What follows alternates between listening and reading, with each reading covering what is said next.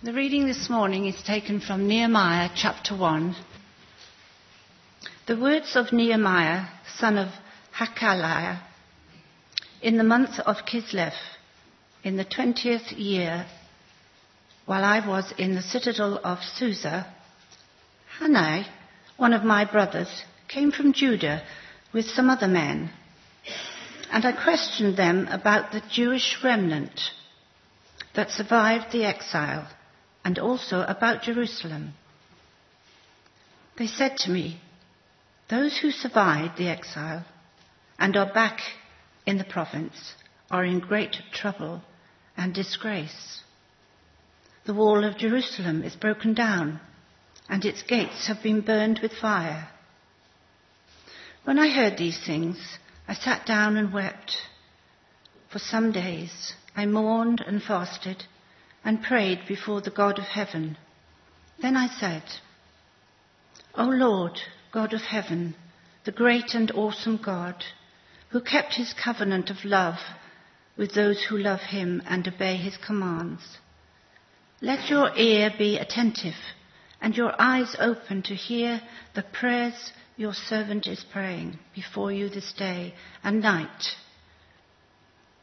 for the people of Israel I confess the sins we Israelites, including myself and my father's house, have committed against you. We have acted very wickedly towards you. We have not obeyed the commands, decrees, and laws you gave your servant Moses. Remember the instruction you gave your servant Moses, saying, If you are unfaithful, I will scatter you among the nations.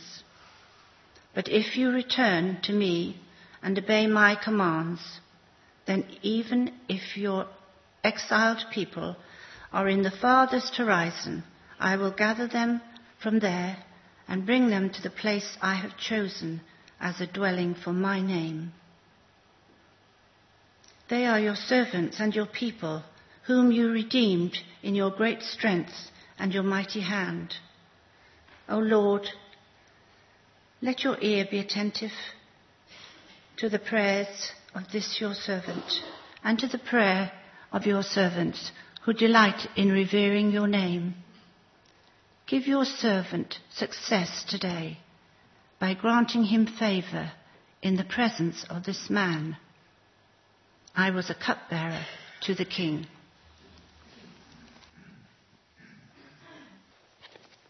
I think it was this summer of um, 2002 when I'd uh, finished work and was about to begin theological college. Had a bit of time in my hands and thought what I would do is I would um, build a patio, a few steps, and a nice wall. I've never done anything like this before, but um, thought I'd give it a crack. Now, uh, Mick Willicombe tells me that um, he can do, I think, uh, 250 to 300 bricks in a day. So I guess this should take him a day. Maybe it would take me um, two or three days. Um, Three weeks later, um, I was still, still at it. The people of Israel in 445 BC had a slightly bigger wall to build. The wall that surrounded Jerusalem, in case uh, that you can't really picture that, I think there's a picture coming up here of what that would have involved. Um, right around the whole city, gates all the way around. And the next picture as well, the sort of size and scale that we're talking about. And they completed it in 52 days. An amazing feat. And you have to ask yourself, why was it? How could they possibly build that sort of project in that length of time? Now, we're starting a new series in the book of Nehemiah this morning, and uh, I guess those people who are familiar with the book will think, oh, yeah, we're doing a building project, therefore we have to be studying Nehemiah. But Nehemiah is not about how you do a building project. It's may have some useful lessons about leadership and uh, teamwork and that sort of thing, about how you face opposition. But that is not really what it's about. Because what it's really about is about building a people of God. In the case of Nehemiah and the, and the people of Israel at that time, rebuilding, restoring a people of God. And the sort of things that we'll be looking at over the course of the, uh, the next few weeks, which will come up on the screen here, will be God's sovereignty, His holiness, His mercy, and His grace. We'll be seeing the, uh, the demonstration of compassion and conviction and courage that uh, Nehemiah exemplified.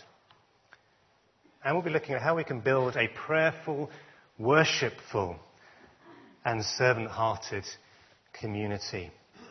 Nehemiah was an incredible leader, he was an incredible man of God, one of the most impressive uh, figures in the, uh, in the Bible. And uh, we may not all be like him, let's face it, we may not all be called to be leaders. But there's certainly a lot we can learn from him in terms of our service to God.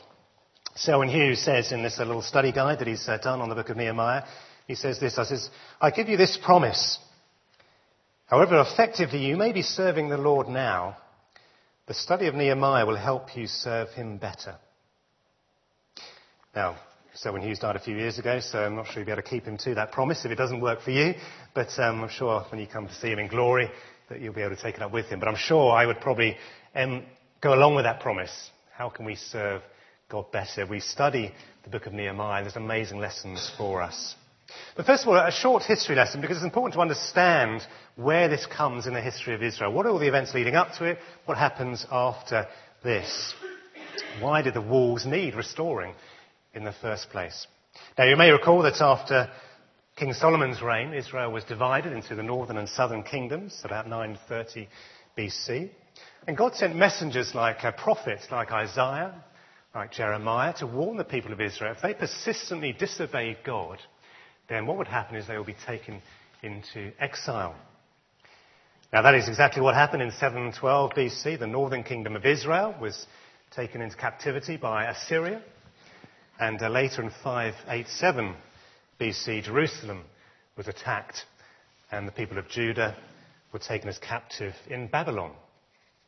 Now, it must have been a dreadful experience if you think about it, being a citizen of Jerusalem, uh, seeing your city completely destroyed, the temple, the splendid temple that Solomon built, reduced to ruins, seeing the walls razed to the ground. But whilst they would have realized that God was finally giving them the punishment they deserved, it wasn't all a matter of despair. Because within the warnings of the prophets, there were also messages of hope. Might be useful just to turn to Isaiah 45, for example. Isaiah 45 on page 731 in the church Bibles.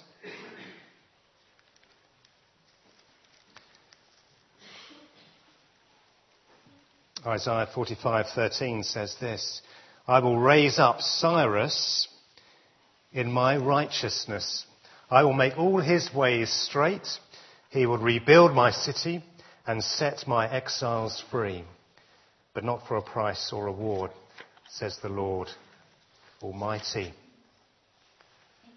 And in 539 BC, exactly that happened according to the Lord's promise. Cyrus of Persia sacked Babylon, uh, freed the Jews, and allowed them to return to Jerusalem and their homeland. They tried to rebuild the temple. It wasn't straightforward. It took them 30 years. There was opposition from the Assyrians who'd resettled in their land. But eventually they rebuilt the temple. But even having done that, things weren't brilliant spiritually for the state of Israel. Which is why another Jew living in exile called Ezra set off for Jerusalem in 458 BC to re-establish God's law amongst the people living there. And that is a setting for the book of Nehemiah. I think uh, there's a map hopefully should be coming up in case you're the sort of person who likes to visualize all this, where all these countries that we're talking about. Um, unfortunately, I haven't got the little uh, clicker thing, but um, you can see, I'm sure you know where Israel or Jerusalem are. If you look to the, the northeast there, um, you will see Assyria, slightly in modern day Iraq. Slightly further down is Babylon, and then further over beyond Babylon in modern day uh, Iran, we see Susa, the city where Nehemiah finds himself at this point. Now, Nehemiah was living quite a comfortable life. He was a cupbearer to the king of Persia. And a cupbearer is more than just a uh, sort of butler. He was um, in a position of considerable authority. It was a very trustworthy position. Not anybody could have fulfilled that position. After all, he was at times called to test whether the, uh, the cup that the king took had poison in it. Um, he had confidential relations with the king. It gave him amazing influence. But Nehemiah's life was about to be changed quite radically. What was it that happened to cause this whole chain of events in his life and the people of Israel? Well, it's the arrival in Susa, as we've just read, of one of his brothers, Hanani, together with some other men from Judah. Jews in Jerusalem may be a long way away from Susa, a thousand miles away. Their life may be very different. But Nehemiah has not lost his concern for them. And he takes the opportunity here to find out, well, how are things going in Judah? What's going on there? And unfortunately, the news is not great. Have a look at verse 3 there. This is what they said to me. Those who survived the exile and are back in the province are in great trouble and disgrace. Well, what sort of trouble and disgrace are we talking about here, you may ask? Well, the clue's in the next sentence. The wall of Jerusalem is broken down and its gates have been burned with fire. Now, the significance of that news is not just that the city of Jerusalem is not in a great state, it's not going to win the, uh, the Best Kept City of Asia award this year, nor even that it was open and vulnerable to, to foreign armies. It's that it represented the spiritual condition of the people living there. And Nehemiah would have been aware that Ezra had gone to, back to Judah 13 years or so ago. But he obviously realized from this news that nothing much had really improved. They were still going on with their old ways. So what does he do? He prays. And in the accounts of his praying here, there are some very important lessons that we can learn from him about prayer. And the first of those is that prayer is prompted by what's on our heart. You know, Nehemiah could have just said, well, you know, I'm really sorry to hear that, um, and gone back to his work. There's nothing I can do about it. You know, just please send everybody my regards. I hope things improve. But it says here, verse 4 for Nehemiah, when I heard these things, I sat down and wept. And not just for five minutes, it says for some days I mourned and fasted and prayed before the God of heaven. He had a genuine concern for his people. Although he was far from them, he still identified with what they were going through. What is it that makes us weep for people? I wonder how well we need to know people before we identify with them, before we feel concern and compassion for them. I'm sure that when things happen to people in our church family, we do feel um, deep concern, deep compassion for them. But as we widen that out, how far does that concern go? Was speaking to somebody yesterday, the day of prayer, about how much information there is now available about the persecuted church throughout the, throughout the world. And that's great to have. The trouble is, it means that you can read a report about something going on in, in Pakistan or Iran or um, wherever. And our heart goes out to our brothers and sisters in Christ in those countries. It saddens us. But it's almost as though we've become numb to it. There's a sense of powerless. What can we do about it? And a surprising thing in this passage is that what had happened to the Israelites in Jerusalem in Nehemiah's day was actually their own fault. You know, they weren't just innocent victims of aggressive nations.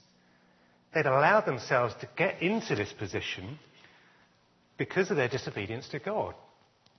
God had warned them what would happen if they uh, persisted in rebellion. And I'm sure we can all think of individuals who have messed up their lives. Uh, for some people, it will be ourselves. We've messed up our own lives in the past. We can think of people we warned and, uh, you know, don't do this, whatever you do, and yet they messed things up anyway. And you might think, you know, if only they'd taken my advice. But that doesn't stop us weeping for them. You know, 500 years later, Jesus looked at the city of Jerusalem and he wept. He said, Oh, Jerusalem, Jerusalem, you who kill the prophets and stone those sent to you, how often I have longed to gather your children together as a hen gathers her chicks under her wings, but you were not willing. It's not just individuals, is it? It's just churches. We see churches that were once thriving, and then they take a wrong direction, and uh, things fall apart. And we, we can be filled with some sort of uh, self righteousness and say, well, it wouldn't have happened if they'd done what we had said. You know, we can wash our hands of them. Or we can do as Nehemiah did, and we can weep for them. Because at the end of the day, we're just as prone to make those same mistakes as they are. Jesus said, I've not come to call the righteous, those who think they're righteous, but sinners. Nehemiah wept, he mourned for God's people, and secondly, he prayed for them. It's been said before, but it's, um, it's true that our prayer life is a barometer of our spiritual lives, both our individual's prayer life and uh, our corporate prayer life as a church. The time we spend in prayer, the persistence with which we pray, the issues that we bring to God in prayer. All of those express the, the depth of our relationship with God, how much we depend on Him, express how much we're concerned about uh, others around us. Genuine prayer can't be manufactured, can't be guilt induced. It's not about the words we're using when we pray in public, it's about how we pray in our heart to God. We're not saying that we only pray that when we're, we're prompted by a concern, that's the only time we pray, um, that we shouldn't set aside regular times for prayer. No, we're not saying that. Because often it's when we have those regular times of prayer and we start praying, that when we've set that side of time for God, it's then that God often puts things in our hearts to pray for. Things that we maybe hadn't thought of until we sat down. But let's ask God that He would fill our hearts with compassion for others. What other lessons can we learn from Nehemiah's prayer here? Well, if we look at the form of Nehemiah's prayer, we can see that he starts with praise. That's what we've been doing this morning in this service. We've been praising God. We've been reminding ourselves of who is the one we've come to worship. Who is the one we are addressing here? That is precisely here what Nehemiah does. He says, um, O Lord, Lord Yahweh, the one who has compassion for his people, the one who wants to relate to his people, the God of heaven, the great and awesome God, the mighty one, the one who is sovereign over all his world, the one who can achieve his purposes. The covenantal God, the one who keeps his covenant of love with those who love him and obey his commands. Our faithful God. It's a different love from the, the gen, general love that he has for all those he's made. This is a special love he has for his people who obey him. And how does Nehemiah approach this God? Well, he comes to him in humility. He knows that he doesn't have a right to a hearing, but he asks him, Let your ear be attentive, your eyes open to hear my prayer. Why? Because he's praying for God's people, and he knows that God loves his people. He knows he will hear for them. Well, having praised God, he moves on to confession. Here, here Nehemiah is throwing himself at God's mercy. Notice he doesn't just pray for those, those other people, those people who've messed up. He includes himself in his prayer as somebody who needs forgiveness. Look at verse 6 and 7 there. He says, I confess the sins we Israelites, including myself and my father's house, have committed against you. We have acted very wickedly toward you. We have not obeyed the commands, decrees, and laws you gave your servant Moses. The reason that we can approach God in the first place is that our sins have been forgiven. If we put our faith in Jesus Christ as the one who, who died in our place, the one who took our punishment for us, then we can approach the throne of God with confidence that we've been made right with Him, that He will listen to us because of Jesus. And yet, I wonder when we do pray for others whose lives are in a mess, are we tempted to think, well, we're okay. We've been forgiven. We will never fall away. We will never backslide. We will never make those mistakes. Our faith is strong because we can't afford to do that. Or maybe we dare to approach God with our requests when there is some area of sin in our lives that we haven't really dealt with, we haven't put right. We know it's there, but we've let it go. Do we realize how insulting it is to come to God with our prayers, having not first dealt with those areas in our lives? Prayer includes confession, we come to Him in humility. And finally, prayer means asking. Nehemiah has offered his praise to God. He's confessed his sin. He's acknowledged God's mercy. And now he dares to come with his request. And his request is based on an appeal to God's faithfulness, his covenantal promises. He recalls that God has promised in His Word that if His people return to Him, He will gather them and bring them to the place that He has for them. That is a promise that Nehemiah is calling on. And Nehemiah's request is also based on the fact that he wants to serve God. Just look at the number of times the word servant is used in this prayer. Have a look at verse 10. People he's praying for, he says, They are your servants and your people, who you redeemed by your great strength and your mighty hand.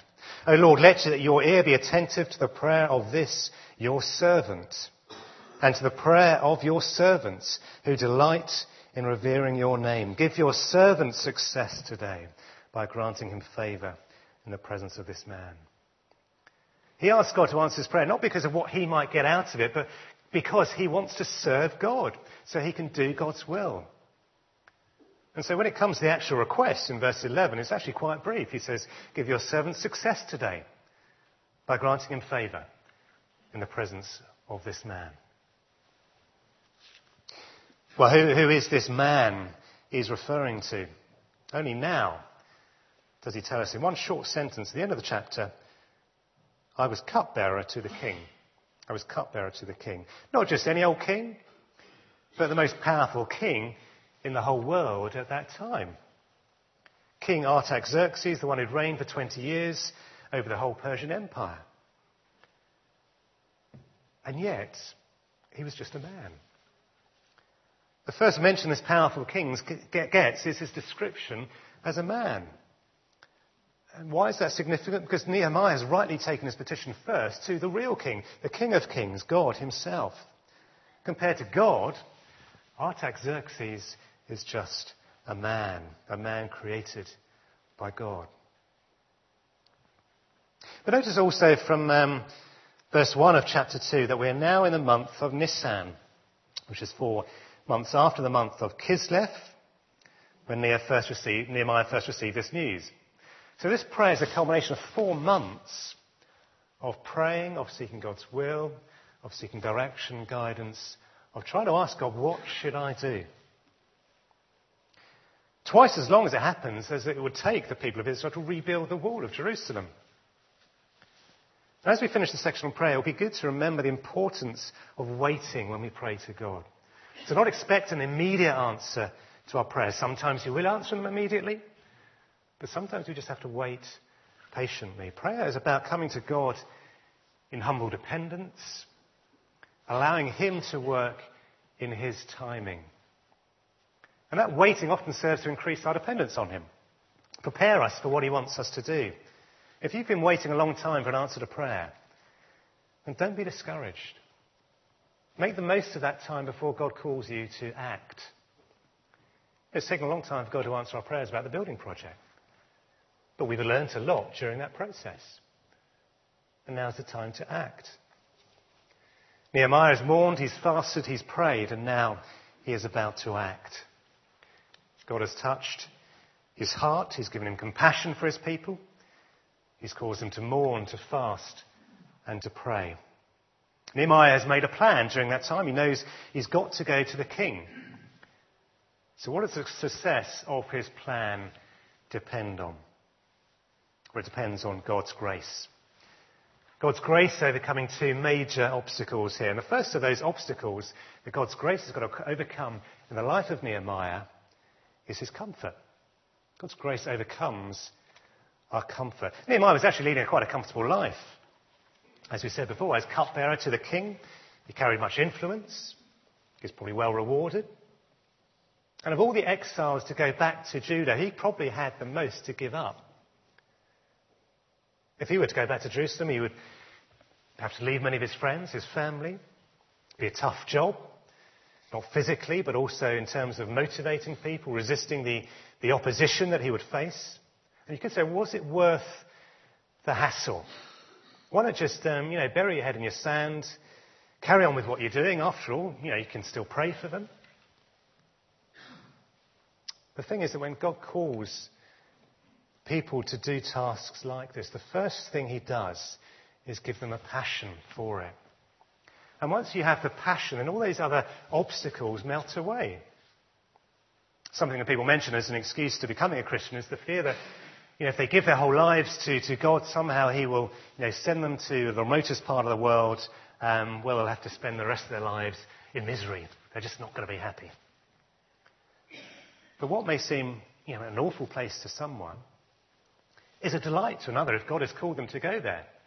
You think of uh, our missionaries, John and Abby Hunt, living in a part of Nigeria which uh, is in the middle of uh, some serious violence. Um, over Christmas, 30 Christians were, were killed in attacks. But for them, you ask them what they want you to pray for, and it, it's not so much about their own physical safety. It's about the fact that if Christians take reprisals against the, the Muslims, that may hinder the work of the gospel. That's what's driving them, the work of the gospel. They've been given a passion to serve God in that country. Is there something God has given you a passion for? And maybe you've held back a bit because of your comfort. Maybe it would mean giving up your time to serve in an area of Christian ministry. Maybe it would be giving up some of your money to give to a cause for which you have concern. Maybe it's to move job or home, but it would just be too much to contemplate. We need the gracious hand of God to overcome our comfort, but also finally to overcome our fear. Unsurprisingly, Nehemiah is pretty afraid of asking the king for permission to leave. After all, we know from the book of Ezra that there was a group who had already tried to do the same thing, and the king put a stop to their plans. And not only that, it was quite dangerous. Apparently, if uh, somebody appeared sad before the king and downcast, it could be taken as a sign of displeasure with the king and could be punished with death. And so as Nehemiah goes into the king's presence, we're told here in verse 2, he was very much afraid. We're in chapter 2 now. He was very much afraid, but God gives him the boldness to tell the king what he feels, where his true loyalty lies, what he wants to do. And then there's that moment you can picture of deathly silence. He said what he wants to say. And what is the king going to say? Well, amazingly, what the king does is he asks him, What is it you want? What is it you want? So Nehemiah shoots up another prayer. I'm sure you've been in that situation before. You're in that difficult situation. You don't know quite what to say. So you ask God, please just give me the words to say here. And he basically says, I want you to let me go. A bit like Moses to Pharaoh sometime earlier, many hundreds of years earlier, and we know what Pharaoh said to Moses. But even more amazing, the king replies, How long will your journey take? And when will you get back? And by now, Nehemiah's on a bit of a roll. You know, if you look into chapter 2 now, and he even dares to ask for a load of other things. He's saying, you know, while you're there, I could do with some safe conduct letters, I could do with some free timber. You know, but this is not spur of the moment stuff. This is the last few months planning what he would do if the king were to grant his request. And now he has. And in this brief moment, he's gone from being a cupbearer to the king of Persia, to a leader of God's people.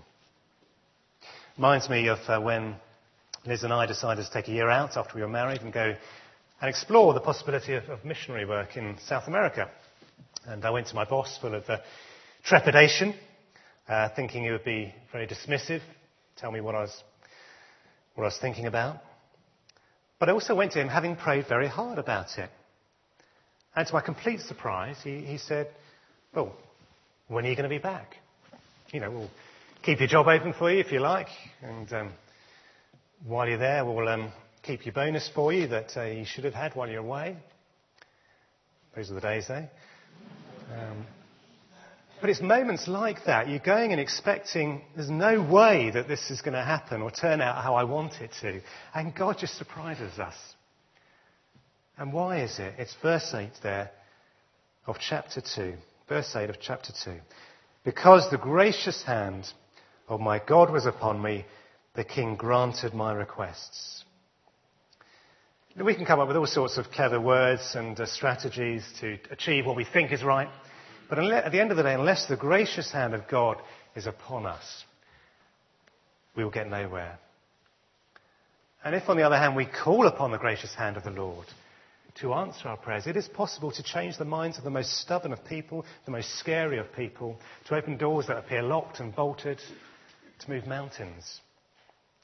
Because by praying, we're calling on the power of the Almighty God, who's sovereign over the universe that He created. And if it's really His will, He will open the doors. Proverb 21, as I finish, says this The king's heart is in the hand of the Lord. He directs it like a watercourse wherever he pleases. How great is our God.